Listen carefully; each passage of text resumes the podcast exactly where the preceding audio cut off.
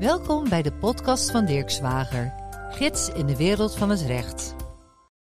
Hallo luisteraars en welkom bij weer een nieuwe podcast van de afdeling Intellectueel Eigendomsrecht. Mijn naam is Lorena van den Berg en tegenover mij zit mijn collega Diewertje Boucher. Hallo. Vandaag zullen jullie meenemen in de wereld van het auteursrecht. We zullen onder andere behandelen wat het auteursrecht is, hoe je het kunt krijgen en wat je ermee kunt doen. En ook zullen wij een aantal veel besproken mythes ontrafelen. En daarnaast zullen we ingaan op auteursrecht en kunstmatige intelligentie. Ja, heel veel onderwerpen om te bespreken. Ehm, het auteursrecht is ook eigenlijk een heel breed rechtsgebied. Maar laten we bij het begin beginnen. Wat is het auteursrecht? Ja, het auteursrecht is uh, het recht van een maker die een werk van letterkunde, wetenschap of kunst heeft gemaakt. Um, althans, zo is hoe de wet het omschrijft. Maar eigenlijk is het auteursrecht een recht wat op heel veel dingen rust. Een auteursrecht kun je krijgen op een tekening, op een kunstwerk, op een boek. Uh, het kan rusten op kleding, uh, op stoelen, op ja, noem het maar op. Eigenlijk op alles kan een auteursrecht rusten. Film, tekst, muziek. Ja, je kunt het, je kunt het eigenlijk zo gek niet bedenken. Um, wat wel is vereist, is dat het werk een eigen oorspronkelijk karakter moet hebben en het persoonlijk stempel van de maker moet dragen. Althans, dat is hoe de Nederlandse rechter het verwoordt. En de Europese rechter die zegt uh, dat een werk een eigen intellectuele schepping moet zijn. En wat houdt dat dan precies in? Nou, dat wil eigenlijk zoveel zeggen dat een werk niet mag zijn ontleend aan een ander werk. Uh, en dat er creatieve inbreng door een mens uh, aan te passen heeft moeten komen. Dus werken die in die zin nieuw zijn of niet lijken op wat er al is, dat kan uh, vallen onder een auteursrecht. Ja, precies. En misschien nog uh, ter aanvulling. Het moet wel een concreet werk zijn. Dus alleen de bescherming van ideeën bijvoorbeeld of concepten op zichzelf is, uh, kan niet beschermd zijn. Ja. ja, en daarnaast ook stijl of mode of trend, dat is ook niet beschermd. Um, ik heb wel eens in een blog geschreven dat bijvoorbeeld de stijl om uh, wijde pijpen te gebruiken bij een broek op zichzelf niet beschermd is door het auteursrecht. Uh, maar op het moment dat die broek wordt versierd door bloemen of steentjes of, of patroon of wat dan ook, dan kan dat design wel weer beschermd, zijn. Maar uh, je kunt dan als auteursrechthebbende niet tegen een ander zeggen: jij mag geen broek gebruiken met wijde pijpen. Want dat is nu eenmaal de stijl. Precies, en die creatieve keuze, zoals we het daar dan over hebben, dat zit hem dan met name in de keuze van gebruik ik dan die bloemen of gebruik ik die steentjes of een combinatie daarvan ja. of geef ik die, die, die broekspijp dan toch even anders vorm. Ja, exact. Ja, en daar zijn dan, zeker bij kleding, uh, zeggen ze ook wel eens dat de ontwerpvrijheid van de auteur dan, dan kleiner is en beperkter is. Um, terwijl bijvoorbeeld als jij een schilderij gaat maken, ja, dan kun je het zo gek niet bedenken en kun je eigenlijk je volle creativiteit daarin kwijt. Dus in die zin heeft dan een auteur een, uh, een hele grote ontwerpvrijheid. Maar ja, dat kan dus echt verschillen per werk wat die vrijheid is. Um, en wat, je dan, wat jouw beschermingsomvang is van jouw werk. Ja, ja en uh, eigenlijk zeggen we het al. Degene die dus het kunstwerk of het object, het werk, of zo wordt het eigenlijk in de, in de wettekst uh, genoemd. Ja. Degene die het werk maakt, is ook auteursrechthebbende. Exact. Uh, als we het dan toch hebben over mythes die we gaan ontrafelen, vaak wordt gezegd van ja, hoe, hoe vestig je een auteursrecht door te registreren? Nou, dat is niet waar. Nee. Uh, want het auteursrecht die, voor, die ontstaat van rechtswegen op het moment dat het werk wordt tot stand komt, ja. wordt gevormd. Ja, ja en dat is, dat is ook wel gelijk weer het lastige van het auteursrecht. Want waar je bij merken en modellenrecht ziet dat het geregistreerd uh, moet worden, heb je dus ook een register op basis waarvan je kunt vaststellen wie de merkhouder is, um, of het merk al bestaat uh, en of jij dat merk kunt gebruiken of een ander merk moet bedenken. Maar bij het auteursrecht is er dus geen register, dus eigenlijk weet je niet of iets al beschermd is of niet. Ja. Um, en dat maakt het in die zin ook lastig uh, om zelf te bewijzen wanneer jij een werk hebt gemaakt of, of dat jij de auteursrechthebbende bent en hoe bewijs je dat dan en wat kun je daartegen doen. Um, ja, wat wij in de praktijk veel als advies geven, zeker als er bijvoorbeeld schetsen voor kleding of stoelen of wat dan ook worden gemaakt, dan zeggen wij schrijf een datum op die schetsen, mail het naar jezelf, scan het in of op de computer zet er een bestandsnaam met datum bij, zodat in ieder geval kan worden vastgesteld dat jij op die datum dat werk hebt gecreëerd. Want anders wordt het best wel een lastig verhaal soms. Ja, en dat is inderdaad wel, wel goed wat je zegt, want inderdaad met bijvoorbeeld een merkrecht of een modellenrecht, dat is eigenlijk een toets vooraf, ja. waarmee je een exclusief recht verkrijgt op te komen op het moment dat een ander bijvoorbeeld jouw merk gebruikt. Nou, in het auteursrecht werkt het eigenlijk hetzelfde. Dus op het moment dat iemand bijvoorbeeld jouw werk namaakt of, uh, of daar gebruik van maakt, uh, zonder dat jij daar toestemming op voor hebt gegeven, dan kan je daar tegen opkomen. Alleen dan krijg je wel de voorvraag van is er wel sprake van een auteursrechtelijk beschermd werk? En daar, uh, om dat te kunnen bewijzen en aan te tonen, moet je inderdaad die, dat materiaal verzamelen. Ja, en het is ook lastig om soms kun je zelf wel denken, goh, ik heb een heel nieuw werk gecreëerd. Dus hè, het auteursrecht is volledig op dit werk. Ehm, maar ja, degene die dan inbreuk maakt, of die dan een kopie zou hebben gemaakt van dat, uh, dat werk wat auteursrecht hebben heeft gemaakt, die zou wellicht op internet vergelijkbare soorten werken kunnen vinden en zeggen van goh, dat werk wat jij hebt gemaakt, dat is helemaal niet zo, zo bijzonder of zo speciaal. Want ik zie hier in de praktijk of uh, op Google meerdere afbeeldingen of plaatjes die er al bestonden voordat jij jouw werk had gemaakt, die er gewoon op lijken. Um, dus ook dat is, is lastig. Van goh, uh, is mijn werk wel nieuw? Was ik echt de, ja. Ja, was ik echt de eerste? Ja. ja, in de wereld worden zoveel dingen gemaakt, dus het is ook lastig om, uh, om alles te bekijken. En dat is ook niet mogelijk. Zeker. Nee, dat, dat is, inderdaad, uh, is inderdaad niet mogelijk. Ik denk dat je dat ook niet moet willen om dat helemaal nee. uit te zoeken. Dat is natuurlijk ook wel het mooie van het creatieve aspect die je erin kwijt kan. Namelijk dat jij ook kan aantonen wat voor keuzes jij hebt gemaakt om, uh, om het een eigen werk te ja. laten zijn. Ja, en wat ook wel. Um, kijk, er is natuurlijk al heel veel gemaakt. Uh, maar wat Mhm. we ook zien in de rechtspraak is dat bijvoorbeeld elementen die al niet meer beschermd zijn in een werk, in een combinatie daarvan wel als beschermd werk kunnen zien. Zo zijn er bijvoorbeeld tegenwoordig heel veel van die uh, in de rechtspraak veel zaken over de, de Dr. Martens schoen. Um, en daarvan is gezegd, ja, uh, een legerschoen, ja, dat bestond al heel lang. En een paar vetergaten in schoenen, dat bestond ook al een tijd. Maar juist die extreem dikke zool die zij gebruiken, dat was dan echt wel nieuw. En op basis daarvan heeft de rechter ook vaak gezegd um, dat bijvoorbeeld een Van Haren of een Topshop inbreuk maakt met haar schoenen, omdat zij juist die kenmerkende dikke zool hebben overgenomen. Dus ook alleen één enkel kenmerk kan, zorgen, kan ervoor zorgen dat een, uh, een schoen of een werk beschermd is. Ja, en dan nog even terug naar de maker van het werk. Mhm. Uh, de maker wordt verondersteld auteursrechthebbende te zijn. Het is goed om te melden nog dat dat niet in alle gevallen zo is. Mhm. Laten we even stilstaan bij de opdrachtgever en uh, de werkgever. Om Ja. even met het laatste misschien te beginnen. Indien je als werknemer in een uh, arbeidsverhouding staat tot je, tot je werkgever, dan kan het zo zijn dat auteursrechten die jij eigenlijk als maker zou verkrijgen, Ja. toch toekomen aan de werkgever. Mhm. Ja, de wet schrijft dan voor dat het, moet, dat het wel moet gaan om werkzaamheden die je verricht. Uh, niet alleen voor je werkgever, Mhm. maar dat het ook echt onderdeel is van, van je taakomschrijving. Of Ja. past binnen een bredere gegeven opdracht door de werkgever. Mhm. En als daarvan sprake is, ligt wat genuanceerder. Maar uh, de details laten we even voor wat het is. Ja. Vanwege de lengte van deze podcast. Dan komen de auteursrechten dus toe aan de werkgever. Ja. En voor wat betreft uh, de relatie opdrachtnemer-opdrachtgever is misschien relevant ook de mythe even te, te noemen. Namelijk Ja. dat zodra je als opdrachtgever een opdracht verstrekt aan iemand om iets te vervaardigen. Bijvoorbeeld, ik geef een schilder de opdracht om een schilderij te maken voor mij. Of uh, ik heb een onderneming en ik wil dat een designer een nieuw logo, een nieuw huisstijl voor mijn website bijvoorbeeld ontwikkelt. Ja. Dan uh, wordt vaak gedacht dat die rechten dan ook automatisch aan de opdrachtgever toekomen. Mhm. Dat is niet het geval. De auteursrechten komen in dat geval toe aan de maker. Dus Ja. kom je eigenlijk terug op de hoofdregel. Tenzij je dus contractueel afspreekt dat de auteursrechten worden overgedragen aan de opdrachtgever. Ja.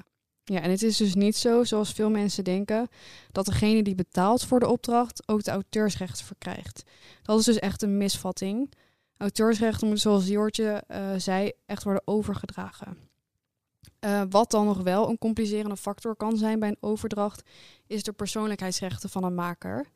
Ja, inderdaad. En die persoonlijkheidsrechten, die uh, krijg je als maker van een werk. Dus als je de auteursrechten rechthebbende hebt, heb je Mhm. persoonlijkheidsrechten. Maar daarnaast, en misschien is dat nog wel even goed om, eh, om vooraf te benoemen, is dat je ook exploitatierechten hebt. Dus het Ja. auteursrecht bestaat uit zowel exploitatierechten als persoonlijkheidsrechten. Mhm. Waarbij de exploitatierechten echt zien op het eh, openbaar maken en verveelvoudigen van een werk. Mhm. Waarbij openbaarmaking eigenlijk niet anders is dan dat je het werk mag publiceren, in de Ja. markt mag zetten. Eh, door bijvoorbeeld eh, een film te tonen of eh, Mhm. een film te verhuren. Maar je kan het ook uitlenen of op een andere manier, en zo wordt het in de rechtspraak gezegd, ter Ja. beschikking stellen aan het publiek. Mhm. Wat heel vaak dan de consument is bijvoorbeeld. En het verveelvoudigen, dat bestaat eigenlijk kort gezegd uit het kopiëren of bewerken Ja. van het werk. Mhm. En daarnaast heb je de persoonlijkheidsrechten. En in de opdrachtgever-opdrachtnemer relatie is dat met name van belang, omdat je als opdracht, als auteursrechthebbende, wat dus vaak de opdrachtnemer is, Mhm. wel afstand kan doen van de exploitatierechten. Dus die kan je overdragen. En dat wordt in de praktijk vaak Ja. gezegd als je draagt het, eh, het auteursrecht over. Mhm. Maar wat je feitelijk overdraagt zijn de exploitatierechten. En de Ja. persoonlijkheidsrechten, die zijn niet overdraagbaar. Nee. nee, en je kan, eh, ja, de persoonlijkheidsrechten die bestaan dan eh, onder andere uit het recht op naamsvermelding, het recht je te verzetten eh, tegen openbaarmaking onder een andere naam, of je te verzetten tegen bijvoorbeeld wijziging in het werk of verminkingen. En het is dan goed om te benoemen dat de eh auteursrechten hebben, die, die kan dus wel afstand doen van het recht op naamsvermelding. Dus de opdrachtgever hoeft in dat geval dus niet de naam van de oorspronkelijke auteursrechthebbende te noemen. Maar er kan dus nooit afstand worden gedaan van het recht om je te verzetten tegen verminkingen of misvormingen van het werk. Eh, dat is wel goed om, eh, om te weten. Ehm, wat we daarbij soms wel eens als complicerende factor zien, zijn architecten die gebouwen hebben ontwikkeld. Ja, het kan bijvoorbeeld zo zijn dat eh, de architect ervoor heeft gekozen om de gevels blauw te maken of de kozijnen blauw.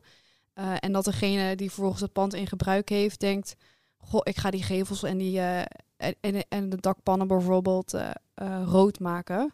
En dat de architect dat dan echt al ziet als een verminking. Terwijl dat degene die het pand in bezit heeft dan denkt: ja, dit is maar een kleine wijziging. Dus dit is echt geen verminking van het pand. En vervolgens dus ook geen toestemming vraagt aan de architect om die wijziging aan te brengen. En over dat soort vraagstukken kunnen dan problemen ontstaan. En die kunnen uiteindelijk ook bij de rechter eindigen. Want ja, eh, een kunstenaar, ja, het is echt een kindje van een kunstenaar die, eh, of de architect die zo'n gebouw heeft gemaakt. En als je zelfs alleen maar de kleur zou aanpassen, zou het voor zo'n architect dus echt al een verminking kunnen zijn. Ja, precies. En dat is eigenlijk een heel terecht punt dat je maakt. En denk ook eh, precies de reden waarom eh, persoonlijkheidsrechten eh, bestaan en aan de Mhm. maker toekomen en niet overdraagbaar zijn. Eh, zeker ook omdat de reputatie van, zo'n, van een auteur, van de maker van een Ja. werk, uiteindelijk ook heel sterk verbonden is met het werk dat tot stand is gekomen. En als je dat zomaar kan wijzigen zonder dat de oorspronkelijk maker daar wat van kan vinden, dan doet dat Ja. wellicht ook af aan zijn reputatie. Ja. En zeker die reputatie speelt ook een rol bij de beoordeling of er dan sprake is van een verminking of aantasting Ja. van het werk. Ja, en op het moment dus dat jij als architect jouw auteursrecht hebt overgedragen of als een andere auteursrechthebbende, dan kun je dus alleen nog maar mogelijk optreden tegen wijziging op basis van persoonlijkheidsrechten. Ehm, echter op het moment dat jij nog steeds vol, eh, volle auteursrechten hebt, ehm, en dan stappen we even af van het voorbeeld over de architect, maar gaan we even terug naar de algemene auteursrechten, dan kun je dus als auteursrechthebbende optreden tegen eh, personen die eh, ja, een inbreuk maken op jouw werk. Eh, en hoe moet dat dan worden beoordeeld? Dan wordt er dus gekeken naar of de totaalindruk van twee werken met elkaar overeenstemmen. Ehm, nou, neem even in gedachten een broek met wijde pijpen en eh, bloemetjes overal. En een, in de kleur, nou zeg het was in de kleur rood. Ehm, en daartegenover een andere broek met, met wijde pijpen met bloemen in de kleur blauw. Eh, dan wordt er dus gekeken van, nou ja, stemt de totaalindruk van deze broeken met elkaar overeen? En is er dan dus sprake van een auteursrechtinbreuk? Ehm, om dan gelijk nog een mythe te ontrafelen. Er wordt wel eens eh, ja, in de, nou ja, op internet moet ik het eigenlijk noemen, wordt er wel eens gezegd, als jij zeven verschillen aanbrengt op het eh, oorspronkelijke werk, dan kan er dus geen sprake meer zijn van een auteursrechteninbreuk. Maar dat is echt dus een misvatting. Ehm, de gedachte daarachter was dat als iemand zeven verschillen aanbrengt, dat dan de totaalindruk totaal anders wordt. Maar dat hoeft dus niet het geval te zijn. Je kan ook verschillen aanbrengen in bijvoorbeeld onbeschermde elementen of uh, de rits aanpassen of geen zakken gebruiken, uh, de broeken wat korter maken of wat dan ook. Maar dat wil nog niet gelijk zeggen dat er dan sprake is van een andere totaalindruk. Ja, precies. Dus eigenlijk is die mythe, die kunnen we meteen uh, ontkrachten. Ja, die kunnen we meteen van tafel vegen, want dat is dus absoluut niet waar. Nee, en eigenlijk al wat je zegt, hè, dat er kunnen dus wel wijzigingen worden aangebracht, maar misschien zit dat dan niet in de kenmerkende elementen van het, van het werk. Um, is dus eigenlijk de conclusie, als ik jou goed hoor, dat er dus eigenlijk geen vaste vuistregel is om te beoordelen of er sprake is van een uh, overeenstemmende totaalindruk. Nee, indruk, en dat je dan dus eigenlijk moet kijken naar alle omstandigheden van het geval. Ja, ja als we dan bijvoorbeeld weer teruggaan naar de, de rode broek met, uh, met wijde pijpen en bloemetjes en de blauwe broek met uh, wijde pijpen en bloemetjes. Um, afhankelijk van jullie uh, verbeeldingsvermogen kun je inbeelden dat deze broeken toch wel op elkaar zullen lijken. Uh, dus in dat geval zou er dus sprake kunnen zijn van een auteursrechteninbreuk, maar ook dat moet echt per geval worden bekeken. Ja, en dat volgt ook wel echt uit de rechtspraak. Er zijn zoveel verschillende zaken uh, bekend die we natuurlijk ook allemaal zouden kunnen mm -hmm. bespreken in deze podcast, maar die vooral aantonen dat het uiteindelijk een, een, een lastige beoordeling is vooraf. Ja. cliënten vragen ons wel eens van nou kun je die zekerheid geven over over de uitkomst van een procedure of wat zijn, wat zijn mijn proceskansen. Ja. En dan zie je toch dat, het, uh, dat er vaak voor beide kanten wel wat valt te zeggen en dat het dus echt aankomt op de details. Ja. Uh, en als we dan kijken naar rechtspraak, nou, dan gaat het echt van stoelen tot aan, uh, tot aan lingerie waarover mm -hmm. wordt geprocedeerd.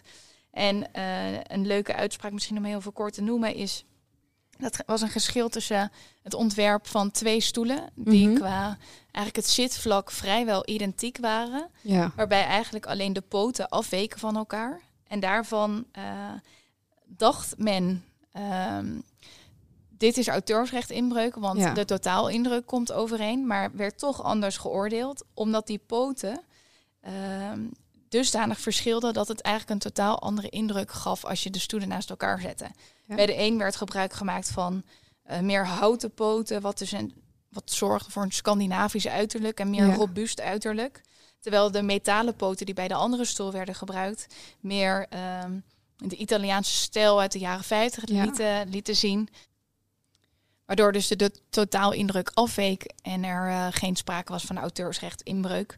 Ja. En eigenlijk uh, om dan het bruggetje te maken naar helemaal het begin van onze podcast, waarin we al zeiden dat het uh, dat auteursrecht dus van rechtswegen ontstaat op het moment dat het werk wordt gemaakt. Mm -hmm. Dat is dus ook wat het moeilijk maakt een auteursrecht inbreuk aan te tonen. Omdat je dus die voortoets hebt van is er überhaupt sprake van een auteursrechtelijk werk? En zo ja, ja maakt dan het werk die ik, waar ik tegen opkom inbreuk op mijn ja. werk. Ja. ja, en wat dan nog lastiger is, is dat wij als de cliënten naar ons toe komen met de vraag van maakt uh, dit stuk inbreuk op mijn werk, dat wij dan uh, op voorhand nog niet weten wat er al in de markt is. Dus wat wij dan onze cliënt vragen en wat wij zelf ook doen, is dat wij gaan onderzoeken van ja, wat is er dan in de markt al beschikbaar? Um, en dan kunnen wij in, die zin toetsen of het werk van onze cliënt uh, ja, een grotere beschermingsomvang heeft, om het zo maar te noemen. En of dan het werk van die ander inbreuk maakt, maar nog steeds blijft die toets op voorhand lastig. En het blijft ook een subjectieve toets. Hè? Uh, de een kan het vinden lijken en de ander uh, kan het niet vinden lijken. Dus er is nooit op voorhand te zeggen of te garanderen dat iemand een zaak gaat winnen of niet. Dus dat maakt het auteursrecht in die zin ook wel een lastig rechtsgebied. Ja, precies. En zo valt er nog veel meer over te vertellen. Maar misschien is het leuk om even over te gaan naar, wat, naar nog wat mythes. Ja. Uh, misschien om te, te beginnen met het copyright teken. Dat zie je toch wel vaak uh, in de praktijk dat dat wordt gebruikt. Dat ronde teken met een C'tje erin. Ja, exact. Ja, Lorena, is dat nou...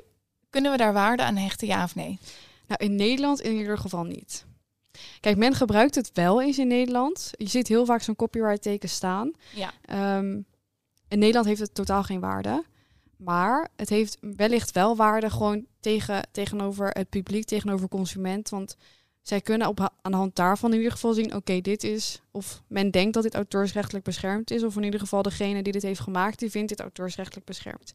Maar aangezien wij in Nederland auteursrechten niet hoeven te registreren, heeft het in Nederland geen waarde.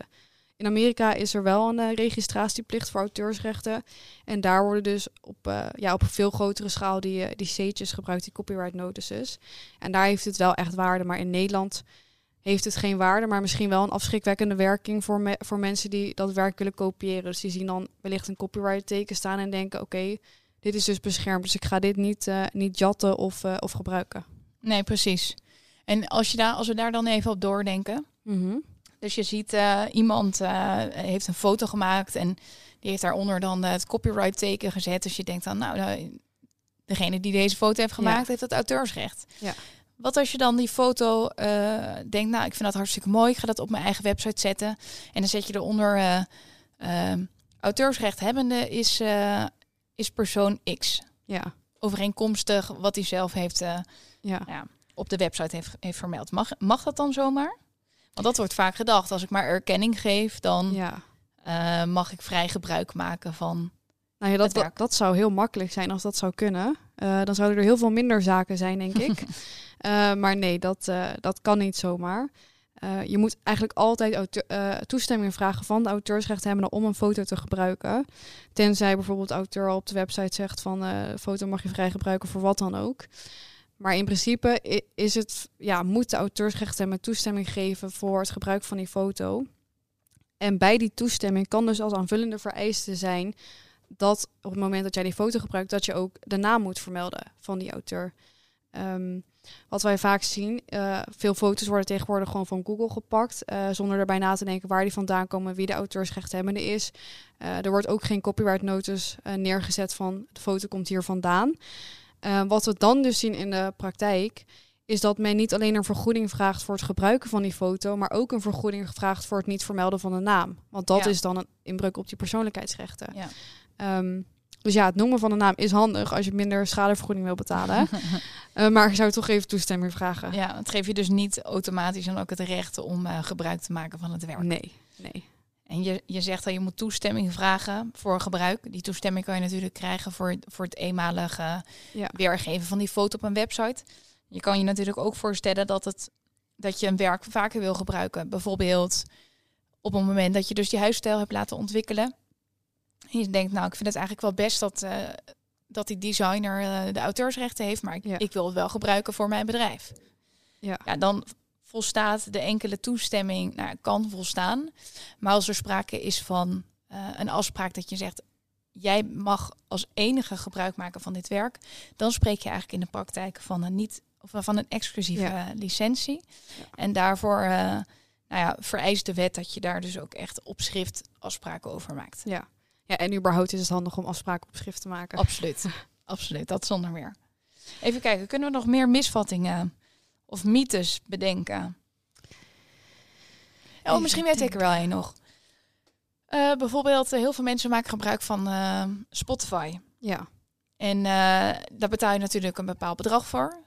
Ehm, ja, dan zou je toch denken, dan heb ik toegang tot, tot muziek. Ja. En dan word je gevraagd om ergens te draaien op een feestje.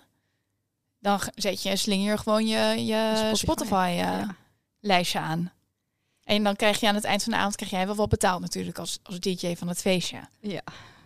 Mag dat zomaar? Nee, dat, eh, dat mag niet zomaar. Ehm, in de voorwaarden van Spotify staat ook, ik heb dat een keer opgezocht, want ik was hier zelf gewoon nieuwsgierig naar. Daar staat dus ook dat je Spotify alleen maar mag gebruiken voor persoonlijk gebruik. Ehm, ja, en het is dus niet de bedoeling dat jij op een feestje heel, jou, heel jouw lijst ten gehore brengt, zoals dat dan noemen, aan, aan heel dat publiek daar.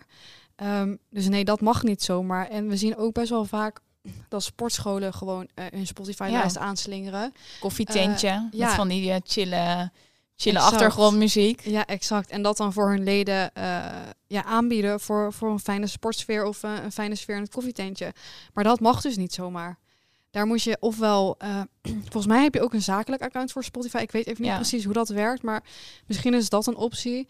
En anders is er de, de Club Buma Stemra, waarbij, waarbij dan een soort eh, ja, algehele licentie voor het draaien van muziek kan worden aangevraagd. Ja, ook weer Maar- toegespitst ja. op eh, de, de manier van gebruik, zoals, Ja. zoals op jou van toepassing. Ja, maar wees daar dus wel echt voorzichtig in. Want ik, ik- heb mij laten vertellen dat er dus ja, werknemers, denk ik dat het zijn, ik durf het niet te zeggen, van Buma Stemra langs gaan om te gaan checken bij dat soort gelegenheden of zij een, eh, een licentie hebben. En als zij dat niet hebben, dan krijgen ze gewoon een briefje. Ja, Van, goh, betaal even. Ja, en dat is vaak uh, in de vorm van een boete. En dat komt dan weer vaak overeen met als jij wel op tijd je licentie had afgesloten, dan is dat bedrag X. En dat bedrag moet je dan nu Ja. alsnog betalen als een Ja. soort van eh, betaling achteraf. Ja, Eh, wel een nuance als jij een feestje organiseert, bijvoorbeeld je viert je verjaardag. En eh, je zet dan je Spotify-lijst aan Mhm. voor je familie en je vrienden. Dan mag dat in principe. ja, ja, want dat noemen ze dan eh, een beperkte kring, om het zo maar te zeggen. Exact. Ja, nee, gelukkig wel. Ja, en dan stappen we nu over van de mythes naar ehm, ja, het huidige, de huidige problematiek. Of nou ja, problematiek, ik wil niet problemen noemen, maar Eigenlijk is het weer een nieuw thema ja, waarin het auteursrecht relevant gaat zijn. exact. Voor, voor juristen en advocaten gaan we misschien voor problemen zorgen, of in ieder geval nieuwe uitdagingen. Ja. Misschien hele leuke uitdagingen. En ik heb het natuurlijk over eh, auteursrecht en kunstmatige intelligentie. We kennen nu allemaal de, de dollies en eh, de photo generators en weet ik veel wat er allemaal nog meer is. Ehm, de vraag is, ja, is wat daaruit komt auteursrechtelijk beschermd en wie heeft dan de auteursrechten? We zeiden in het begin al, een auteurs, ja, om een auteursrechtelijk beschermd werk te creëren, moet er dus sprake zijn van menselijke creativiteit. Nou ja, het woord menselijk maakt het dus al lastig om output van een eh, kunstmatige intelligentie te beschermen. Ehm, mensen zijn nu wel creatief, creatief genoeg om te zeggen van oké, ik geef die robot, nou ik noem het nu even een robot, ik geef hem een opdracht, een hele uitgewerkte opdracht en ik weet al ongeveer wat de uitkomst gaat zijn. Dus die tekst die ik zet in die robot, dat is beschermd en die, uit, die uitkomst daarna is dan dus ook beschermd. Ja, daar is nu allemaal discussie over van ja, is dat dan zo en is die uitkomst wel daadwerkelijk wat jij had verwacht? Want ja, jij kan eigenlijk niet verwachten wat een, wat een AI gaat, eh, gaat uitspugen. Ja, Wat dus wel kan zijn, is dat jij dus eh, de output gaat nabewerken. En als je dan kunt zeggen, oké, maar op deze nabewerking heb ik dus het auteursrecht. ja. Dat zou mogelijk kunnen. Ehm, nou, er ontstaat nu ook discussie over de vraag van, goh, als jij een ehm, werk hebt gemaakt door kunstmatige intelligentie, moet je dat dan benoemen? Ehm, en wat ga je dan doen als iemand inbreuk daarop maakt? En ga je dan zeggen, ja, dit is door een AI gemaakt? Eh, en is, ben je verplicht daartoe om dat te vermelden?